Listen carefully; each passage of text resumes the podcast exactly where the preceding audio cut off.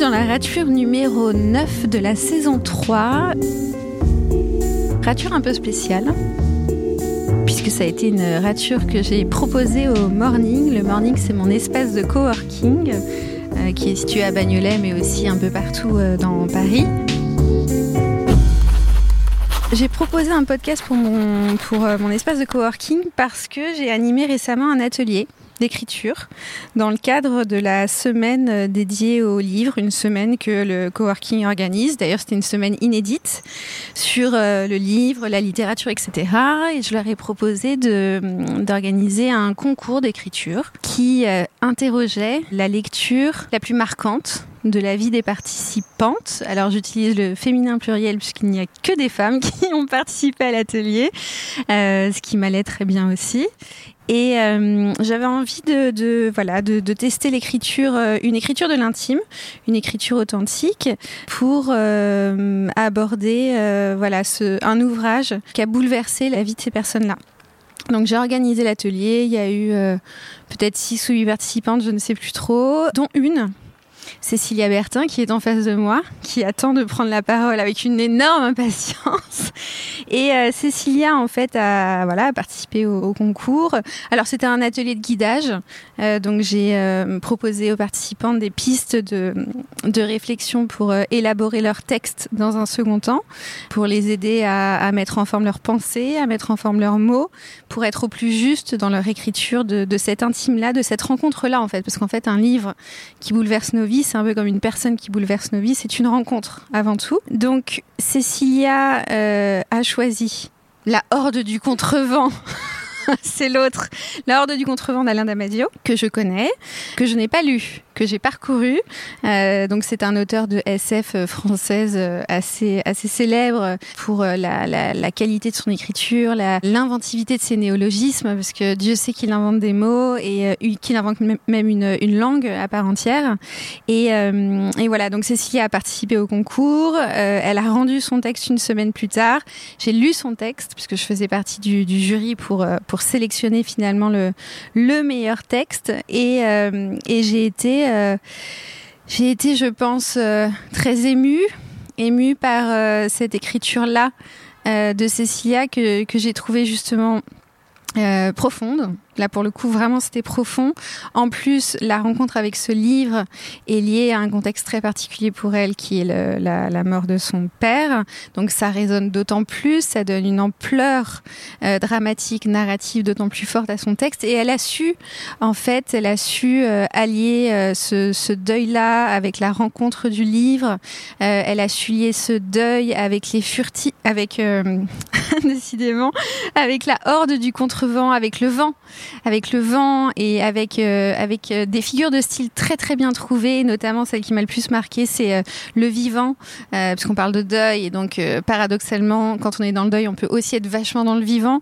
Et le vivant, Cécilia l'a traduit par le vif vent et le vent dans la horde du contrevent, c'est l'élément un peu clé du, du livre et, et je trouve que cette manière de jouer sur le langage, alors qu'elle n'est pas elle-même écrivaine, enfin je ne crois pas, ça ça m'a m'a bah, ça m'a touché ça m'a ému elle a, elle a répondu complètement à l'exercice. Et donc comme j'avais proposé au morning de raturer euh, la personne qui remporterait le, le concours j'ai proposé à Cécilia qui a accepté. Euh, donc je l'ai devant moi je la connais très peu mais justement c'est tout l'intérêt d'une rature.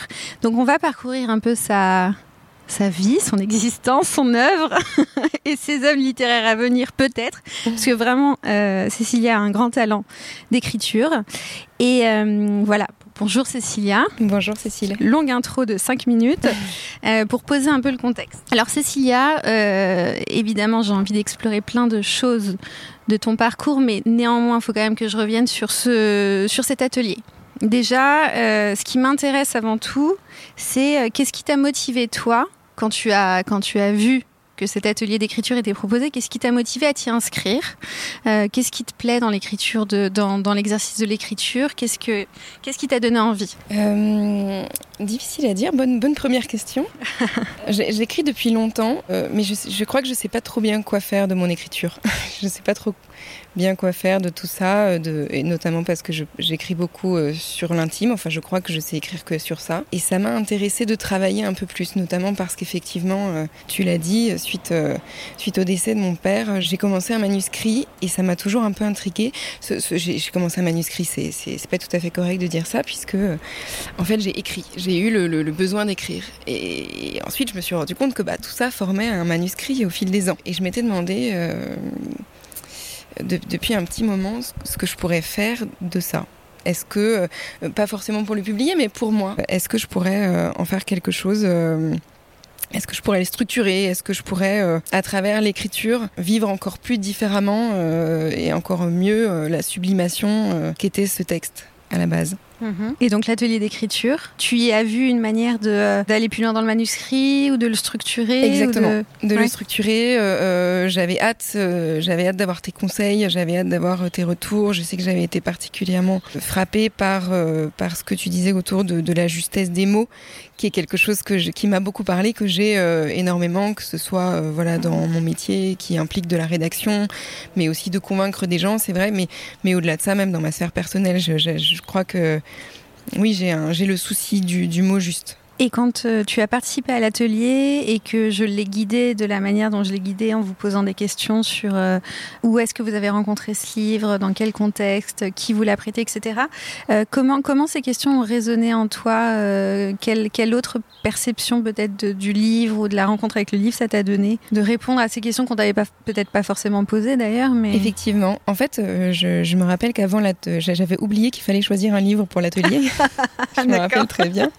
Et que euh, tout le monde avait préparé son livre et enfin pas tout le monde j'exagère, on était on était deux je crois à avoir oublié et je m'étais dit mince, il va falloir que là en quelques minutes je, trouve et en fait en écoutant en t'écoutant parler, en écoutant les autres participantes, euh, le livre est, venu et assez vite ce qui m'a frappé c'est que j'avais jamais tellement relié le livre à la mort de mon père.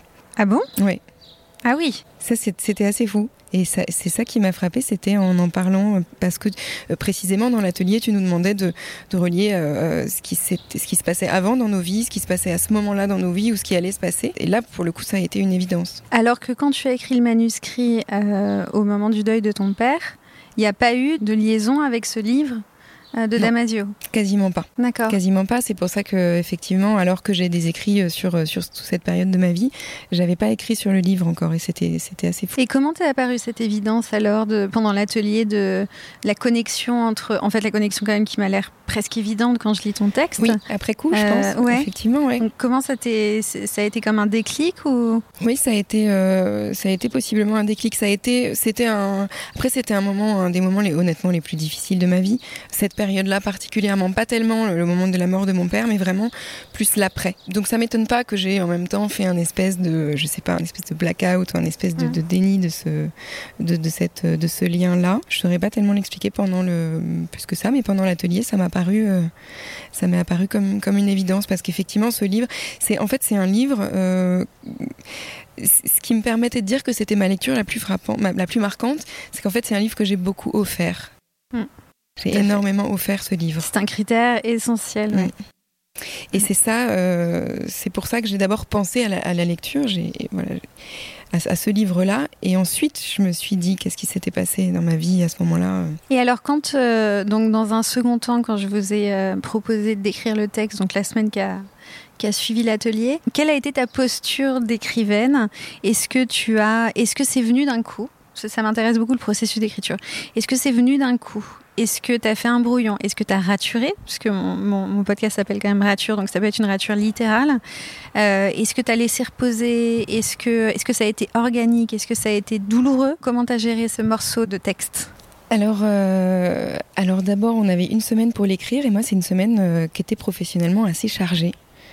Mais très rapidement, j'ai, ça a été ma priorité. Enfin, j'ai un peu, je sais pas, un peu suis organisée euh, peut-être mieux, j'ai laissé tomber des choses, j'ai euh, voilà, j'ai repriorisé en tout cas parce que ça me paraissait, euh, je ne pouvais pas ne pas participer. C'était une, une, évidence pour moi à ce moment-là, en effet presque physique. Enfin, ça, ça occupait mon esprit. Tu nous avais donné un, une trame potentielle et je sais pas, je crois que je suis, je suis, quand même assez scolaire en tout cas pour pour commencer. ouais, mais ça, tu l'as très bien suivi. Ça, ça m'aide à La trame, c'était juste pour, euh, pour les auditrices et les auditeurs. C'est la trame, c'était une trame très synthétique du voyage du héros de Joseph Campbell. Donc, euh, le voyage du héros, c'est un départ. Enfin, c'est un voyage initiatique, hein, mais donc c'est un départ d'un lieu euh, où on a ses habitudes, où on a ses zones de confort, et il y a un bouleversement, une rencontre ou quelque chose qui se passe qui va chambouler les certitudes, qui va créer un séisme dans nos croyances, dans nos repères, etc.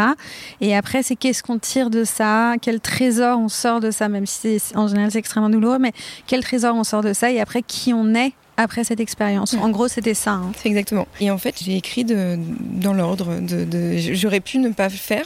Tout d'abord, je me suis dit, oh là là, mais chouette, moi, moi j'ai ce manuscrit que j'ai écrit, euh, qui est un manuscrit qui est sous la forme d'un journal, en fait, un peu à la, à journal d'un corps de Daniel Pénac. Et je me suis dit, oh chouette, je vais avoir de la matière, etc. Et en fait, j'avais effectivement pas écrit sur le livre. Et ça, ça m'a frappé. Donc en fait, je suis un peu repartie de zéro et en même temps, euh, la contrainte qui était euh, la contrainte euh, du, du, format. Oui, c'était deux pages. Hein. deux pages. un texte court. Ah, m'a aussi beaucoup aussi beaucoup limité. Moi, il a, il a fallu que je coupe. Donc effectivement, pour ta question de la rature, effectivement, il a fallu que je, je coupe pour tenir dans les deux pages. Et tant mieux parce que ça m'a aidé à avoir une écriture plus plus acérée, plus plus juste, plus précise, in fine. Mais euh, qu'est-ce que tu as raturé juste? Est-ce que tu as raturé ce qui te semblait trop descriptif ou trop répétitif? Est-ce que tu te souviens des passages que tu as décidé de Je dirais que j'ai raturé ce qui me paraissait un peu trop à vif justement, un petit peu trop émotionnel, un petit peu trop. Euh, c'est un, un texte qui, qui, parle quand même beaucoup d'amertume et de de colère et de colère. Et je crois que j'ai euh, j'ai raturé des moments qui exprimaient la colère mais qui ne la disaient pas justement. Des moments où moi je voyais euh, que ça correspondait à ma colère mais euh, je j'avais pas l'impression que c'est comme ça que ça allait atteindre le lecteur ou qu'en tout cas ça allait l'agresser euh, sans lui sans lui sans tellement lui expliquer de pourquoi j'étais en colère. Voilà. Mmh. Et donc l'écriture. Comment tu t'es approprié cette plume-là? Est-ce que tu as écrit à l'ordinateur? J'ai écrit à l'ordinateur, oui. Ouais. Est-ce que c'est venu d'un coup? Relativement, oui. Globalement, oui. Donc c'est sorti de toi C'est vraiment sorti euh, un peu comme un flux, euh, un flow. Je te dis qu'il a fallu ensuite que je contienne pour euh, que ça tienne dans le format. Et, et le moment peut-être le plus le plus difficile, je dirais que le, début et la fin on, sont vraiment sortis de moi très facilement. le milieu, le moment de la lecture où il a fallu que je me replonge dans un ancien appartement, dans ce qui était un autre. voilà, quand il a fallu que je me replonge dans le moment de la lecture, ça a été le plus difficile parce que aussi peut-être le plus douloureux. Mais, euh, mais globalement, c'est. Qu'est-ce qui t'a traversé comme émotion quand tu as écrit sur ça des années. Enfin, je sais pas il y a combien de temps, combien de temps ça s'est passé, mais. Euh, euh, c'était il y a cinq ans. Ok, il y a cinq ans. Qu'est-ce que tu as ressenti comme émotion? Est-ce qu'il y, est qu'il y avait une forme de moi, quand j'écris comme ça des textes de l'intime, j'ai comme une, euh, ah, donc une sensation de flow, c'est-à-dire une sensation de, de, pleine présence à moi-même, ce, qui mm. est, ce, qui est ce qui est magique, hein, parce que c'est rare d'être complètement présente à soi-même, euh, avec une espèce d'impatience dans le corps, tu vois, une espèce d'excitation qui me prend comme ça le cerveau, et en même temps d'angoisse d'angoisse parce que euh, parce que c'est pas toujours facile de parler de soi et tu sais pas toujours si euh, tu vas au bon endroit etc donc est-ce que toi tu étais dans un dans, dans, une espèce de de, de mélange d'émotions comme ça un peu euh, oui effectivement je sais pas si j'aurais parlé d'angoisse c'était pas exactement ça. Effectivement moi quand, quand j'écris et quand je suis dans un flow je suis assez crispée tu vois physiquement je, suis, je suis recentrée quoi. Je suis voilà c'est ça. Je pour sortir quelque chose qui est de l'ordre effectivement de la substantifique moelle quoi vraiment et euh, effectivement avec de l'impatience, euh, de l'impatience d'avoir écrit, euh, d'avoir et, même une forme de, souci d'avoir vraiment fait passer de, ce que je visualise ou ce que je ressens en, pensée et en mots. Et ensuite en émotion, je dirais que ce que j'ai ressenti, c'est ça, peut paraître un peu bizarre, mais comme je disais, comme c'était un moment très difficile de ma vie, c'est j'ai aussi ressenti beaucoup de d'empathie pour mon ancienne moi. Joli. En tout cas, ouais, c'était euh, j'ai pensé à elle. Ouais, mais comme, euh, comme un personnage passé. Ouais, comme quelque chose de dépassé, du coup. Tu as senti qu'un épisode de ta vie était dépassé quand tu as écrit? Oui, tout à fait. C'est. Euh, après, le, deuil, de toute façon, m'y ramène quand même souvent. Hein. C'est pas quelque chose. C'est une. Comme, comme ça a été une vraie blessure, notamment, notamment cette période d'après, qui a été plus difficile presque que, que la mort de mon père même même si ça peut être un petit peu compliqué à comprendre, mais c'est finalement plutôt évident, quand je l'explique en tout cas. Du coup, ouais, c'est vraiment une blessure que je suis contente d'avoir pu cicatriser et en même temps euh, qui n'a pas disparu, quoi, que je vois toujours bien. C'est à la fois un, personnage passé, en même temps je sais bien qui elle est, je la vois encore. Mm. C'est marrant parce que c'est exactement comme ça que je décris la rature. Euh, la rature pour moi c'est pas un effacement. La rature c'est un trait que tu poses sur un mot qui existe qui existera toujours. Simplement, il est, euh, il est, euh, il appartient a priori au passé, parce que si tu ratures le mot, c'est pour en mm. inventer un nouveau. Donc toi, tu parles de cicatrice à juste titre, hein, mais pour moi, la rature, il y a euh, aussi cette peut-être cette, cette, imprégnation là de cicatrisation dedans aussi parce qu'en fait c'est ce mot là qu'on a bien aimé en fait non et on va inventer autre chose pour dépasser ce mot passé. Tout à fait. C'est pour ça que quand tu me demandais ce que j'avais raturé dans mon texte, euh, effectivement, je crois que j'ai raturé les mots qui étaient euh, qui qui euh, qui n'étaient pas une cicatrice, qui étaient presque de l'ordre de la plaie, quoi. Ouais encore trop trop à vif justement. Ouais, très intéressant. Alors juste pour les personnes qui nous écoutent est-ce que tu peux nous expliquer en substance pourquoi la horde du contrevent a résonné en toi par rapport à cet épisode de ta vie? Mm. Donc c'est une période de ma vie, euh, quelques mois après la mort de mon père, où en fait, euh, c'est ça qui, qui, qui, fait que je disais c'est plus presque plus compliqué euh, et non pas plus souffrant. Hein, c'est bien différent. Euh, effectivement, euh, entre le moment de la mort et l'après. Mais euh, c'était un moment compliqué parce qu'il fallait euh, reprendre sa vie, quoi. Et autant on a du soutien et de et voilà, autant on a le, droit et l'espace de d'être en deuil un peu. Et puis ensuite, les gens, la société, même soi, son surmoi, voilà, son travail, nous pousse à reprendre un peu une vie que l'on dirait normale, mais en fait le normal c'est absolument impossible. Il n'y a pas de, il y a plus de normal il n'y a plus de comme avant. En tout cas, ce comme avant, il n'est pas, euh, pas atteignable.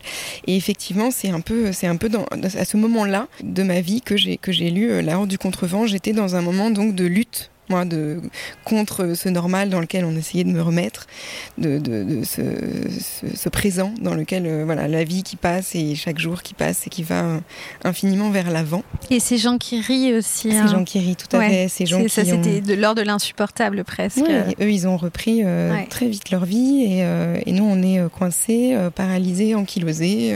et chaque jour qui passe m'éloignait vraiment, je ressentais vraiment ça littéralement. Hein. Chaque jour qui passe m'éloignait un peu plus de là où mon père s'était arrêté de vivre et c'était devenu insupportable. Et en fait, je, lis La Horde en revenant d'un voyage euh, en Indonésie qui m'a euh, déjà euh, réoxygénée, on va dire. Et, c'est dans ce moment de ma vie où déjà on parlait, tout le monde parle, parle pour soi, tout le, monde, tout le monde parlait pour moi, tout le monde disait il faut que tu fasses ci, il faut que tu fasses ça, le travail va te faire du bien. Les injonctions. Les injonctions. Et même personne me demandait vraiment comment j'allais. Par contre, parce que c'était c'est ça met mal à l'aise euh, la mort. Le deuil, c'est euh, c'est très inconfortable, très euh, c'est pas très agréable à côtoyer. Et donc, donc voilà, personne essayait vraiment de me comprendre, mais par contre, tout le monde avait un avis sur ce qu'il ce qu'il allait falloir que je fasse pour aller mieux et pour être comme avant. J'avais donc énormément de travail, euh, ça se passait pas bien dans mon entreprise, je ne m'entendais plus avec mes amis, je me sentais plus bien dans ma vie. Il n'y avait plus un endroit de ma vie à part moi toute seule euh, chez moi, euh, dans mon lit le soir après des journées éreintantes de travail où j'étais aigrie. Et où tu te forçais à être quelque chose Tout à fait. Peut-être aussi? Et vraiment honnêtement en apnée quoi, c'était vraiment des journées en apnée parce que euh, à se retenir de pleurer, à, se retenir de dire mais tout ça n'a aucun putain de sens. Donc euh, voilà, on passe sa vie comme ça, les jours passent et puis heureusement en fait, euh, en revenant de ce voyage, mon mec m'avait passé ce, livre, L'heure du contrevent, qui m'avait beaucoup intrigué. Tout m'avait intrigué, le titre, la pagination inversée. Ces codes Les codes, les codes des personnages, bien sûr, qui, qui sont tous narrateurs. Euh, honnêtement, il n'y avait, y avait rien qui m'avait pas intrigué dans, dans ce livre. Et, euh, et, ce livre est vraiment devenu mon, mon compagnon donc de, de, soirée, de cette, de cette rentrée euh, hyper difficile pour moi. Et j'ai été complètement happée, complètement transportée par ce livre qui était, qui était vraiment époustouflant pour moi, dont j'ai senti très vite que ça allait être une expérience plutôt inédite de lecture. J'aime beaucoup lire, je lis depuis toujours, je lis beaucoup et je pense que chaque livre est en soi une expérience inédite, mais là c'était vraiment puissant. Je me sentais euh, vraiment emportée et il y avait un, énorme contraste entre mes journées, euh, mon chagrin, l'incompréhension totale que je ressentais entre, euh, par mon entourage et à quel point au contraire tout était facile, fluide. Euh, tout allait et pourtant c'est une histoire, euh, c'est une c'est une aventure incroyable, mais euh, j'étais complètement complètement libre et complètement sereine dans cette lecture. Je m'y abandonnais vraiment. Est-ce que l'espace imaginaire de la Horde du Contrevent, ça, ça a été aussi pour toi une, un souffle nouveau aussi Complètement. ce- Ouais. Complètement. Parce, puisque juste, euh, je- ils sont dans, dans des espèces de terres, euh. C'est ce que je disais un peu dans mon texte. J'ai vraiment, enfin, on imagine des nouveaux, Ouais. des Territoires. nouveaux mondes, des nouveaux territoires, Ouais. des nouveaux. euh, comme euh, comme Alain Damasio utilise des nouveaux mots. En plus, on ne peut pas faire autrement que d'utiliser des nouvelles connexions synaptiques pour les visualiser. C'était, c'était, euh, et c'est vrai que c'était fou parce qu'en fait, euh, immédiatement après la mort de mon père, euh, j'ai pas pu lire. J'ai pas pu lire de fiction, j'ai pas pu regarder de films. C'était assez fou. J'ai j'ai entendu que pendant le premier confinement, j'avais, voilà, j'ai lu certaines réactions similaires. Moi, j'avais Ouais, de sidération. de hein. sidération. J'avais jamais, j'avais en fait aucun autre, aucun univers fictif euh, n'allait pouvoir m'embarquer parce que moi j'étais dans le réel brut, la vie euh, brutale. J'étais dans la perte, le, la douleur. Euh, Il n'y avait pas d'évasion possible. Euh, au contraire, j'étais, euh, prisonnière de, ce deuil, de cette euh, qui était un deuil, euh, qui était une disparition brutale et soudaine, qui crée donc beaucoup de sidération. Inattendu donc. Inattendu, tout à fait. Et La Horde du Contrevent, ça a été un des premiers livres dans lequel euh, j'ai pu euh, me plonger aussi dans un autre univers, dans un univers fictionnel d'évasion, de réinvention, de, de, de, de sortir du réel, clairement. Et il y a des personnages en particulier, parce que tu sais, il y a souvent des processus d'identification dans, dans un roman ou dans une lecture qui nous plaise. Est-ce qu'il y a un ou une personnage qui, qui a résonné en toi? Euh, Oui, alors enfin c'est drôle parce que bah, après la horde c'est vraiment euh, les hordis sont nombreux, ils sont différents, ils sont complémentaires donc euh, je pense aussi que c'est de toute façon un, un groupe de personnages qui peut favoriser le, L'unité L'identification. Mais du coup, et du coup, une unité, oui, effectivement. Je me suis sentie, j'ai été complètement euh, attirée, séduite par le personnage de Caracol, qui pourtant ne, ne me ressemble pas du tout. Euh, donc, je dirais pas que c'est de l'identification vis-à-vis de Caracol, c'est plutôt qu'au contraire, il m'a embarqué dans son génie complètement fou. Euh, je me suis assez euh, identifiée à Sauve, Sauve, dont dont la neuvième forme est la solitude, euh, si je ne spoile rien. Euh, de toute façon, cette phrase n'a aucun sens pour quiconque n'a pas lu le livre, donc voilà.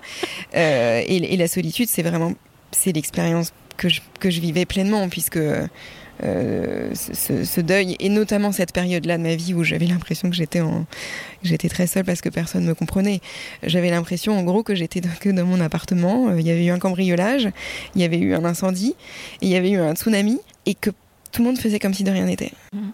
Tout, le monde me disait, bah, c'est, elle est sympa la vue, on, on prend l'apéro. Et moi, j'étais là, mais non, je regarde, j'ai tout à reconstruire. Mhm. Aide-moi et rien en retour. Donc du coup, je, je- voilà, j'avais un, un immense sentiment de solitude qui était à la fois, qui a du coup été à la fois euh, euh, bah, réconforté, compensé par la, la horde au contraire, qui a été euh, voilà, c'était plutôt mes, mes compagnons d'infortune pendant tout ce temps-là, tout ce temps de la lecture, et en même temps, euh, et en même temps, la horde. euh, la horde est horde au début, mais, mais elle, euh, petit à petit, elle, se, elle est disséminée, Elle éclate, ouais.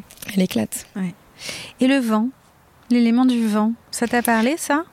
Le vent, ça m'a vraiment parlé pendant la lecture euh, et pendant l'écriture, donc des années plus tard, euh, d'une toute autre manière. Le vent, je ne sais plus exactement, mais euh, co- comment je l'avais vécu pendant la lecture, mais certainement différemment de la manière dont il m'est apparu pendant l'écriture là de mon texte. Parce que euh, il m'est apparu vraiment évident que euh, j'étais dans donc j'étais dans le ressentiment, j'étais dans la colère, j'étais dans une stagnation, j'étais dans le refus d'avancer dans le refus de- de- d'aller de l'avant, euh, dans le refus de changer, de devenir quelqu'un que mon père connaissait pas. Donc j'étais en lutte pour rester à un endroit, ce qui est tout à fait mm. contradictoire, mm. contre-intuitif, impossible en fait, avec le vivant. Et euh, le fait d'être en vie. Et, le vent, euh, ça m'est vraiment apparu comme voilà, ce qui nous met en mouvement, ce qui nous pousse, ce qui nous, et ce qui nous fait aller vers l'avant et ça, ça, a été pour le coup. J'ai commencé le texte, je dirais, je savais pas où j'allais aller. Euh, la dernière partie qui était ce, que, ce qui vous reste, euh, quelles traces euh, mm. vous avez gardées de, cet écrit, etc. Je, honnêtement, je savais pas que ça allait être une telle évidence. Mm. Sur ce côté, moi, cette lecture, elle a vraiment contribué à me libérer de quelque chose. Est-ce que tu dirais qu'elle t'a réparé ou qu'elle a réparé quelque chose? Je dirais pas ça parce que la réparation, je dirais que ça a pris vraiment plusieurs années. Euh, je dirais qu'elle m'a débloqué. Le mot juste pour moi, c'est qu'elle m'a débloqué. Elle m'a dit allez, c'est pas grave. Tu vas pas, tu vas pas être comprise par quiconque d'ailleurs peut-être.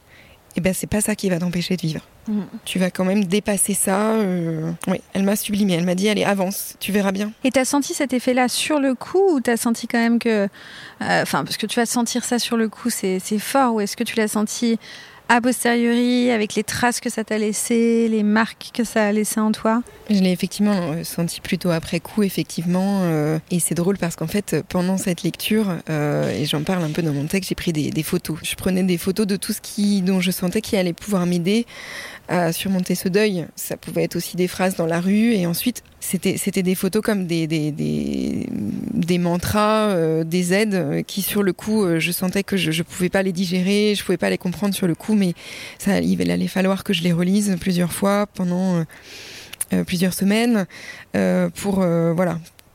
Je savais que ça me parlait et que ça touchait à quelque chose de profond euh, et, de, et de profondément blessé. C'est comme si je me créais des petits, des petits cailloux, du petit pousset ou des petites aides, des petits marque-pages. Euh, Des mantras, ouais. C'est effectivement. Dit, hein. Et donc ces, ces, ces photos, euh, et je les ai encore, mais comme des photos, comme des photos souvenirs. Des photos, c'est aussi euh, essayer de une mémoire. C'est exactement ce que j'allais dire. C'est aussi garder en mémoire, essayer de ne que ça ne disparaisse pas, que ça ne s'efface pas. Un peu le travail qu'on fait quand on est en deuil accepter qu'il y a des choses qui partent, qui disparaissent, et en même temps que ça ne disparaît pas totalement, mm. ça ne disparaît jamais. Ou ça se transforme. Ça se transforme.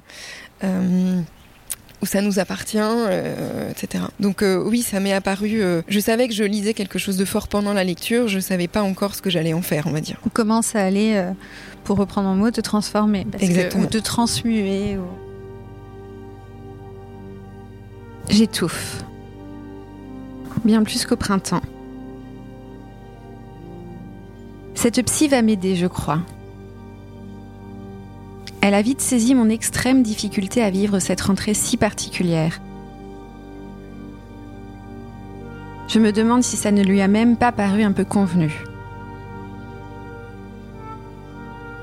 Ça me soulage de l'entendre le formuler. Il est douloureux de revenir à un quotidien en apparence ordinaire, où tout semble avoir repris son cours normal, ou presque. Ce presque qui a ébranlé mon univers, c'est mon père. Mon papa dont j'étais l'amour, mon papou dont j'étais la puce. Des mots qui me manquent cruellement depuis maintenant quelques mois. Déjà, seulement, je ne sais plus. Il faut que je vous dise que le temps, ce salaud, je n'en peux plus le voir passer, parfois à toute vitesse, me laissant sidérer sur son passage après cette disparition brutale, parfois à tout petit pas, quand ce sadique cloue bon nombre de plus jamais dans mon crâne. Mais ne lui faites pas trop d'honneur. Le temps soigne la plaie plus que l'infection. Il atténue le choc plus que le chagrin. Pour ce dernier, on apprend juste à vivre avec, comme une greffe qui finira par prendre. En continuant sa course en avant, le temps m'emplit de colère. Il ajoute sans cesse de la distance entre là où s'est arrêté de vivre mon père et là où je suis moi. Je ne supporte pas que cette distance grandisse chaque jour un peu plus. Elle a conclu la séance par votre père semble très vivant à l'intérieur de vous. Au début, je crois que je m'en sortais pas trop mal. D'abord, il y a eu le temps du drame, où l'on m'a permis de le suspendre. Avoir le droit et l'espace pour pleurer, c'était plus simple. Désormais, on est dans le temps de l'après. Les bourgeons sur les arbres ont fleuri, et maintenant les feuilles s'apprêtent même à tomber. Entre-temps, j'ai radicalement changé de décor en Indonésie, idée brillante, délivrance estivale. Mais depuis mon retour, tout est très différent. Rien n'a de sens. Je ne peux plus encadrer personne. Je n'arrive plus à travailler. J'étouffe de rage. Je suis à vif. Je m'étais préparée mille fois à la mort de mon père, mais pas au fait de lui survivre. Alors que je tente vainement de me réintroduire dans ma vie, les autres ont repris la leur avec une légèreté déconcertante. Je les hais pour ça. L'écoute et le soutien se font plus rares, je n'arrive plus à leur trouver d'excuses, j'ouvre la voie des orphelins, et en retour, on m'assaille de comment ça va, affecté, en acceptant qu'une seule bonne réponse. Je ressens une solitude profonde qui devient presque réconfortante. Je sauve la face au prix d'énormes efforts. Côtoyer et n'endeuiller n'enchante personne, y compris mon compagnon. Je dois l'épargner pour nous préserver, ce n'est pas son deuil. Mais qui m'épargne, moi? Je ne suis que ressentiment, ressentiment. À l'intérieur, tout hurle. Est-ce qu'on peut tout arrêter? Temps mort. Quelques jours plus tôt, savourant encore la chaleur tropicale de Labuan Bajo, avant de retrouver le gris, j'ai lu les premières pages de La Horde du Contrevent. Mon compagnon venait d'en achever la lecture, et je l'avais sondé d'un alors. En guise de réponse, un froncement, une hésitation, un écarquillement, un silence. Tu verras bien si tu le lis, dit-il. Puis en évitant mon regard et le sourire en coin, il me glisse C'était incroyable. En plus de son immersion dans le récit dont j'avais été le témoin, c'est cette subtilité qui m'a intriguée. La lourdeur des Tu vas adorer, il faut absolument que tu le lises de ceux qui pensent que leur lecture vont changer la vie des autres autant que la leur m'agace. Les livres se choisissent, nous choisissent, et j'ai bien assez de mes soifs de lecture pour ne pas m'encombrer des injonctions des autres. Là, c'était différent. Il semblait savourer un plaisir discret, une lueur espiègle dans le regard, et cet air de quelqu'un qui en sait plus que moi venait de piquer ma curiosité, voire mon orgueil. Je découvrirai bientôt qu'après être remonté avec la horde jusqu'en extrême amont, il en savait à juste titre beaucoup. La quatrième de couverture m'avait déjà captivé en vérité. Il faut dire que le pitch a du panache. Une horde de compagnons traverse d'âpres territoires, battus de rafales, pour aller chercher à pied l'origine du vent. Ce qu'il faut de toute l'histoire à me charmer. Très vite, le récit me happe, sans m'en rendre compte. Je ne vois pas passer le trajet du retour. Le livre ramène mon corps à Paris, tandis qu'il transporte mon esprit dans un autre décor, d'un exotisme encore différent de celui que je quitte et qui met déjà mon imagination en effervescence. Les mots sont choisis avec soin ou inventés au besoin. Ils m'emportent dans un monde aventureux d'une beauté sauvage et férocement inédite. La simple évocation des postes des hordiers me demande de créer des nouvelles connexions synaptiques. Aéromètre, traceur, croc, feuleuse, sourcière, troubadour. La poésie de ces termes m'emporte. La neuve langue de Damasio me bouleverse. Elle ne trahit pas la langue, elle la sublime, elle la révèle, la réinvente. Une nouvelle dimension s'ouvre pour moi. Est-elle littéraire, onirique ou philosophique? Est-ce un roman, un conte, un recueil? J'accepte de ne pas savoir répondre aux questions que ce récit soulève, je me rends. À quelques milliers de kilomètres d'Aberlas, dans le monde réel, ma vie est alors de plus en plus tourmentée. Je suis vidée, surchargée de travail, ce que mon entourage voit d'un bon oeil. Ça te change les idées au moins. Mais que savent-ils de ce que je ressens? Alors que je ne supporte plus que l'on parle pour moi, dans la horde, chacun parle pour soi. Chaque personnage est un narrateur, personne n'est omniscient, chacun est dans sa puissance, c'est sans précédent. Je retiens bien vite les symboles qui les identifient et tous les soirs, après mes journées de travail solitaires et aigries, je contre le vent à leur côté. Je me pelotonne dans mon lit et retrouve cette famille d'aventures. La horde m'emmène avec elle, me bouleverse et me bouscule. Eux aussi souffrent et ça me fait du bien. Ça me parle enfin. Je me demande toute la journée combien vont survivre à la flaque de l'Apsane ou à l'autochrone. L'urgence de leur quête et la nécessité de leur accomplissement me gagnent peu à peu. Je me vois traverser ces paysages, je me décourage lorsque mes compagnons d'infortune affrontent eux aussi la perte et la nécessité de continuer. Je suis emplie d'espoir lorsque leur lien leur donne la force d'avancer. Je ne veux faire que lire, je ne veux vivre que dans cet univers parallèle à ma vie à laquelle j'échappe enfin. Et à la fois, je ne veux pas tourner les pages si vite. J'ai peur du moment où je les quitterai. Je résiste. Je prends en photo les passages qui me font pleurer et ceux qui me font ressortir une bouffée d'éveil de la conscience. Ces moments d'évidence où on a l'impression que le livre est écrit pour soi. Je veux les retenir, pouvoir les relire et me replonger plus tard dans l'intensité de ces émotions. Je me refuse à abandonner ces personnages les uns après les autres. Je contre avec eux, je meurs avec eux, comme si lire s'était laissé partir.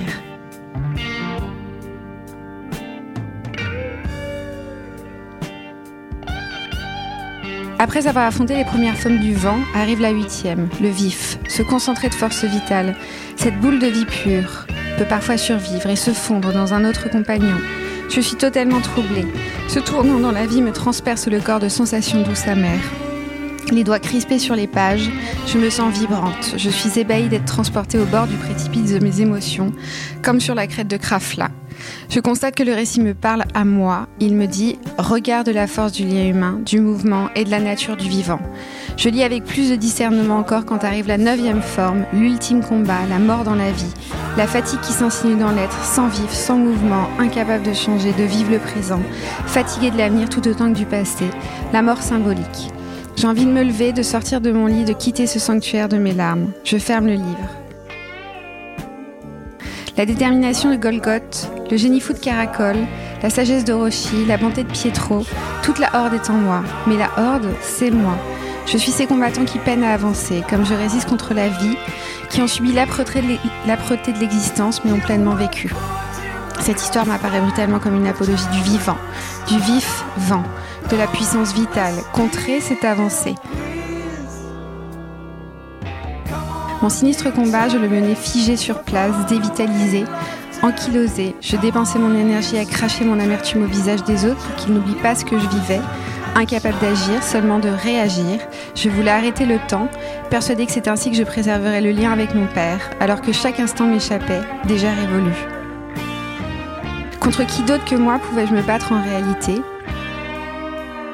Le récit m'a mené à la reddition, accepter de faire bouger les lignes d'un décor adoré mais moribond, me résoudre à sortir de moi pour devenir une autre, une autre que mon père ne connaîtrait jamais.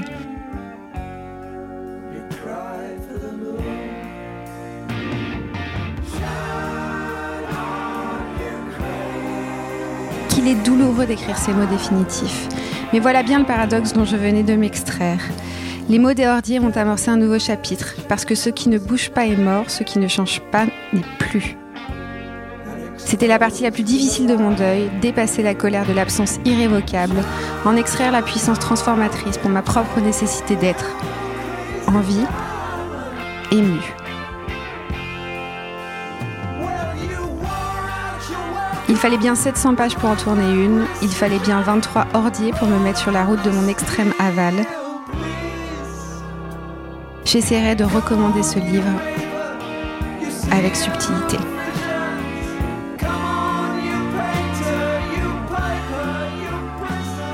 Donc le titre de l'émission c'est Rature, tu es bien au courant. Et nous sommes à une demi-heure. Donc c'est parfait, on va pouvoir enclencher sur maintenant la carrière de Cécilia. Et peut-être euh, toutes ces ratures que tu as pu faire dans ta vie pour en être là où tu en es aujourd'hui. Mhm. Alors par rature j'entends euh, bifurcation, ça peut être aussi, euh, ça peut être des bifurcations positives ou moins positives, vécues comme des échecs ou comme des réussites, peu importe.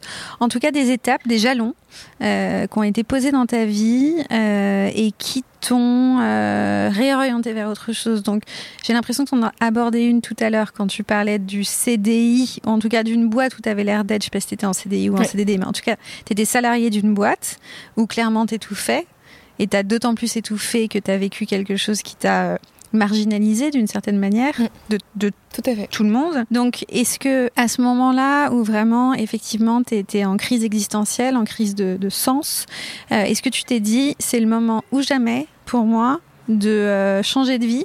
Parce que là, je, je, vais me laisser mourir dans quelque chose qui ne me convient pas.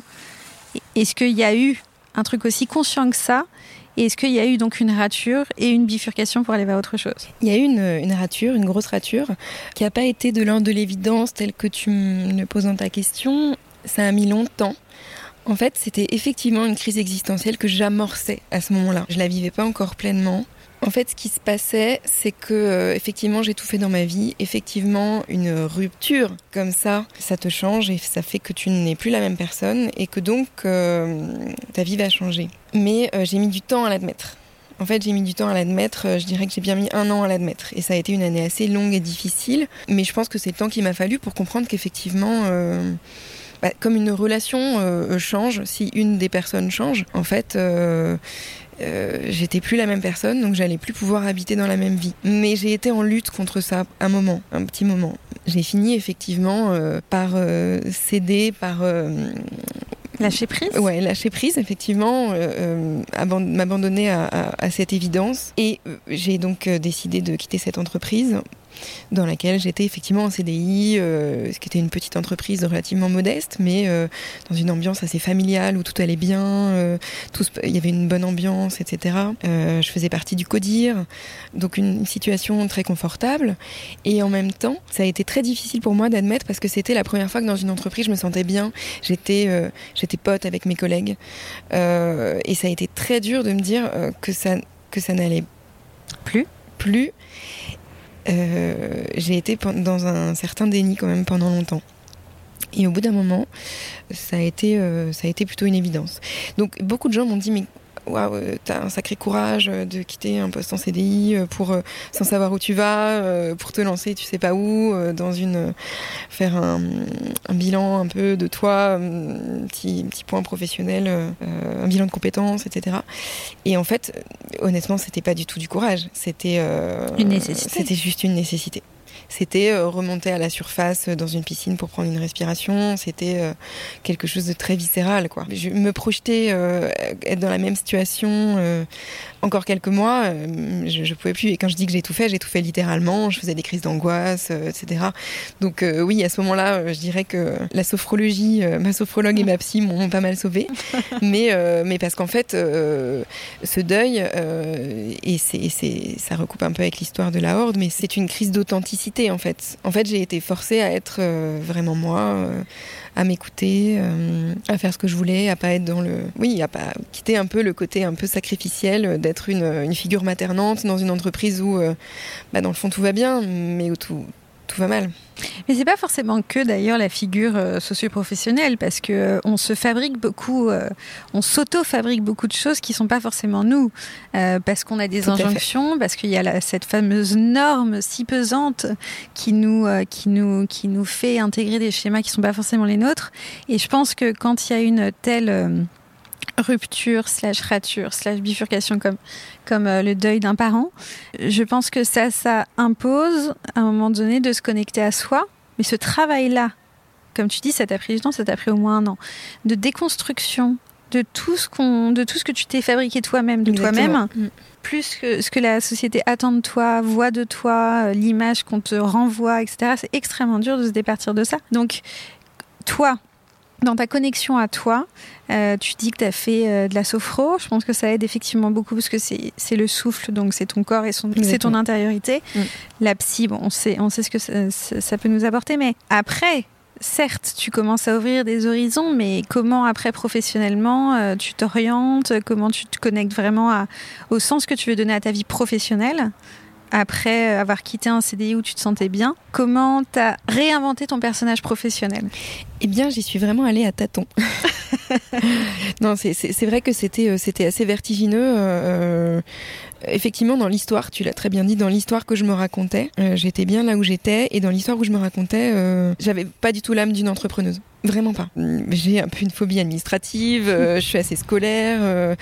en tout cas, c'est comme ça que, que je, je, me voyais. En tout cas, c'était les pensées limitantes que je pouvais avoir.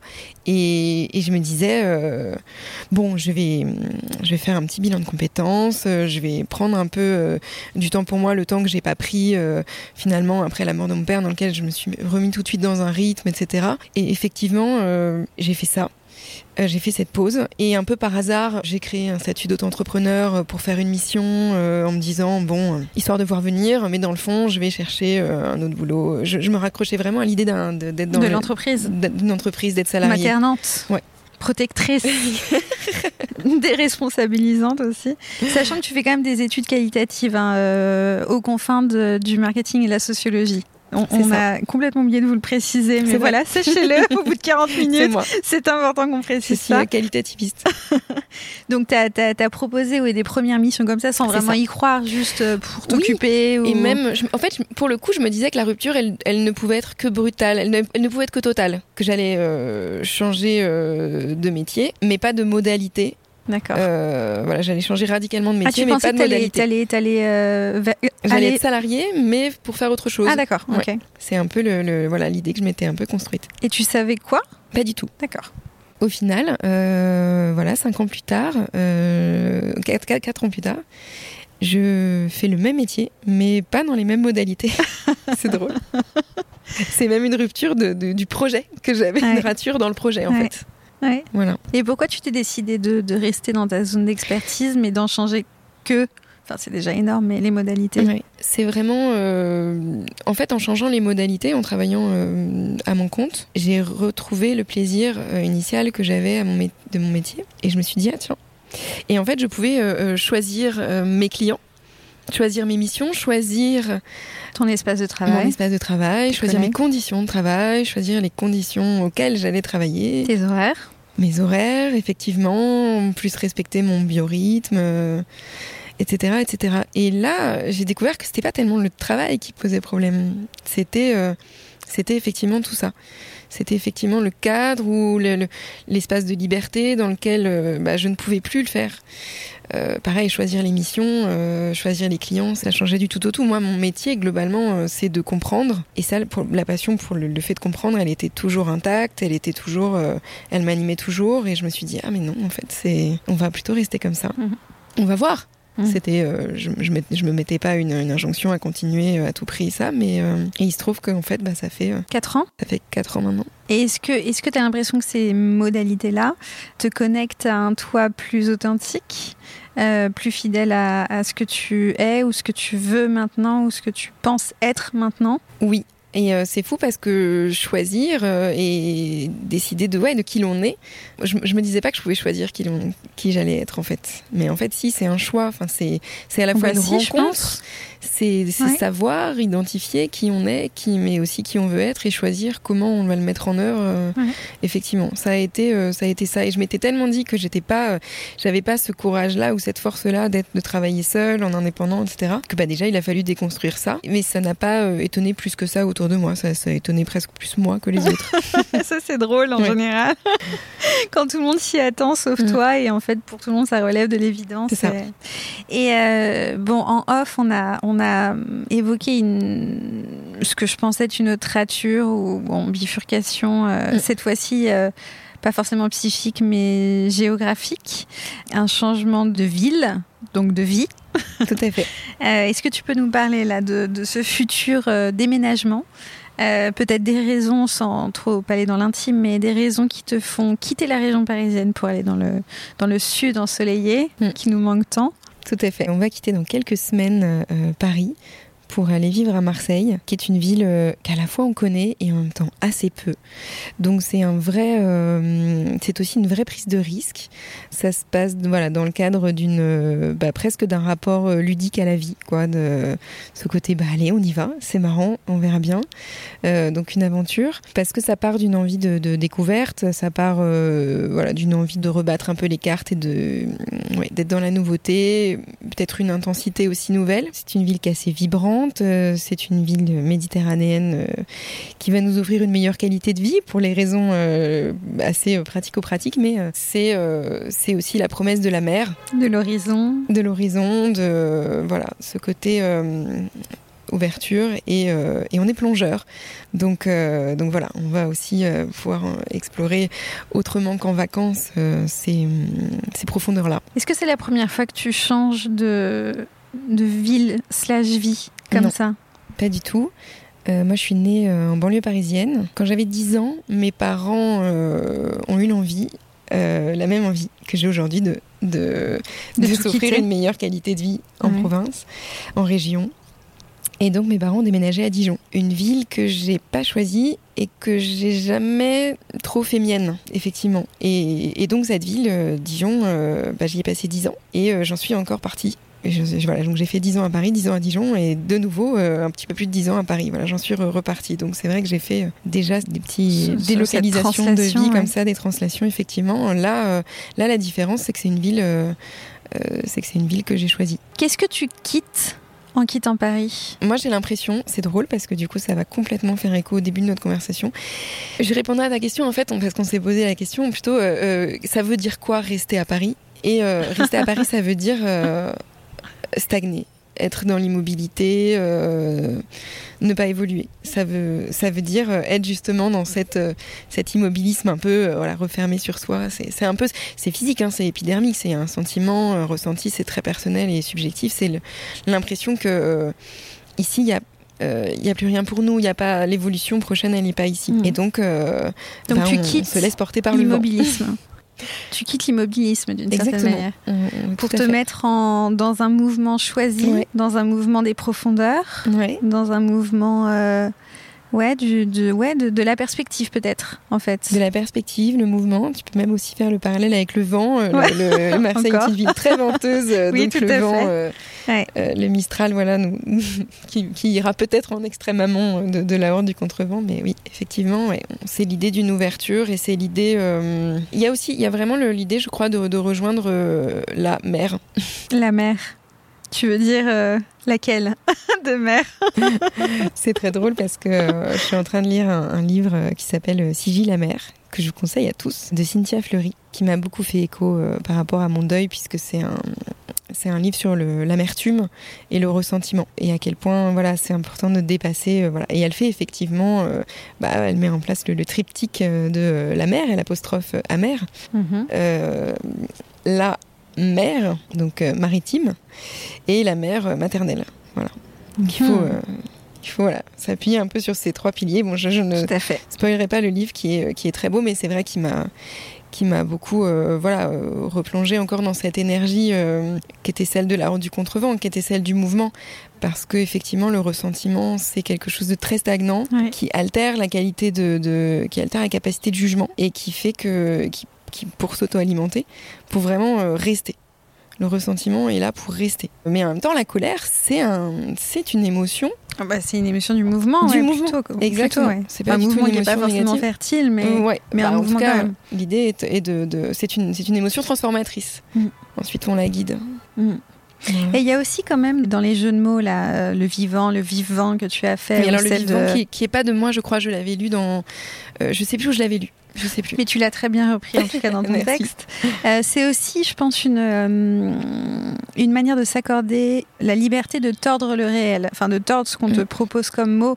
Donc quand on te dit la mer, la mer maritime, bon bah on entend la mer, mais on peut tout, tout autant entendre mm. euh, la mer maternelle ou l'amertume, etc. Et je pense mm. que cette autorisation à, à ouvrir le, le, la signifiance des mots, je pense que ça aussi ça ouvre mentalement des perspectives. C'est pour ça que j'aime autant les mots parce que euh, y a les mots qui s'écrivent, mais il y a les mots qui s'entendent et les mots euh, qui s'entendent différemment en fonction euh, d'un seul et même mot. Et je trouve que là, là cet exemple-là est, est, vraiment criant. J'ai déjà utilisé plusieurs fois dans mes écrits aussi, surtout sur la mère maternelle, mais mais ça, ça me parle aussi, tu vois, de, pouvoir jouer avec, euh, avec les sens. Effectivement, mais en fait, ce que j'aime beaucoup, et notamment dans ces moments de vie, parce que moi-même, je me demande quelle est le symbole, la symbolique derrière ce départ. Mais en fait, il y a peut-être plein de raisons, mais c'est en fait quel est le sens que moi j'ai envie de, lui donner, ou l'essence d'ailleurs. Mm. La rature touche à sa fin. En général, j'aime bien la terminer par une citation.